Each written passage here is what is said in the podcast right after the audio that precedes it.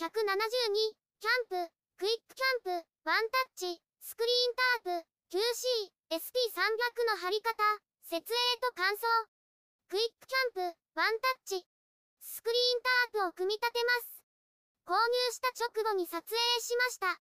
使い方を理解するため一緒に組み立てます。ケースを開けます。スクリーンタープ本体を出します。ベルトを外します。開いていきます。ケースから出します。広げます。大きさは3メートル ×3 メートルです。紐を引いてあげるのですが、どう上げて良いかわかりません。試行錯誤します。上に上げてみます。一度手順を確認してきます。テントの足を広げます。外に広げるように引きます。もう少しでつきそうです。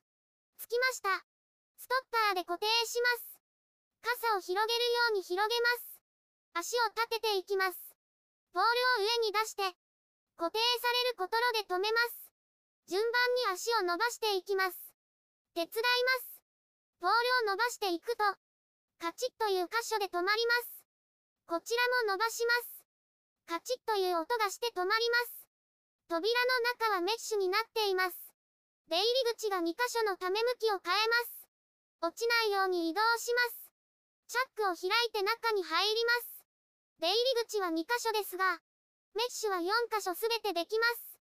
メッシュにするときはくるくると巻いて、タープの上に留めます。すべてメッシュにすると開放感があります。妻が中ではしゃいでいます。風が吹くと飛ばされるので、紐とペグで固定します。すべてメッシュにできるので虫も入りにくいです。屋根もあるので日よけにもなります。背が高いので立つことができます。今度、ファミリーキャンプで使ってみます。YouTube でたくさん動画を公開しています。概要欄からリンクを参照ください。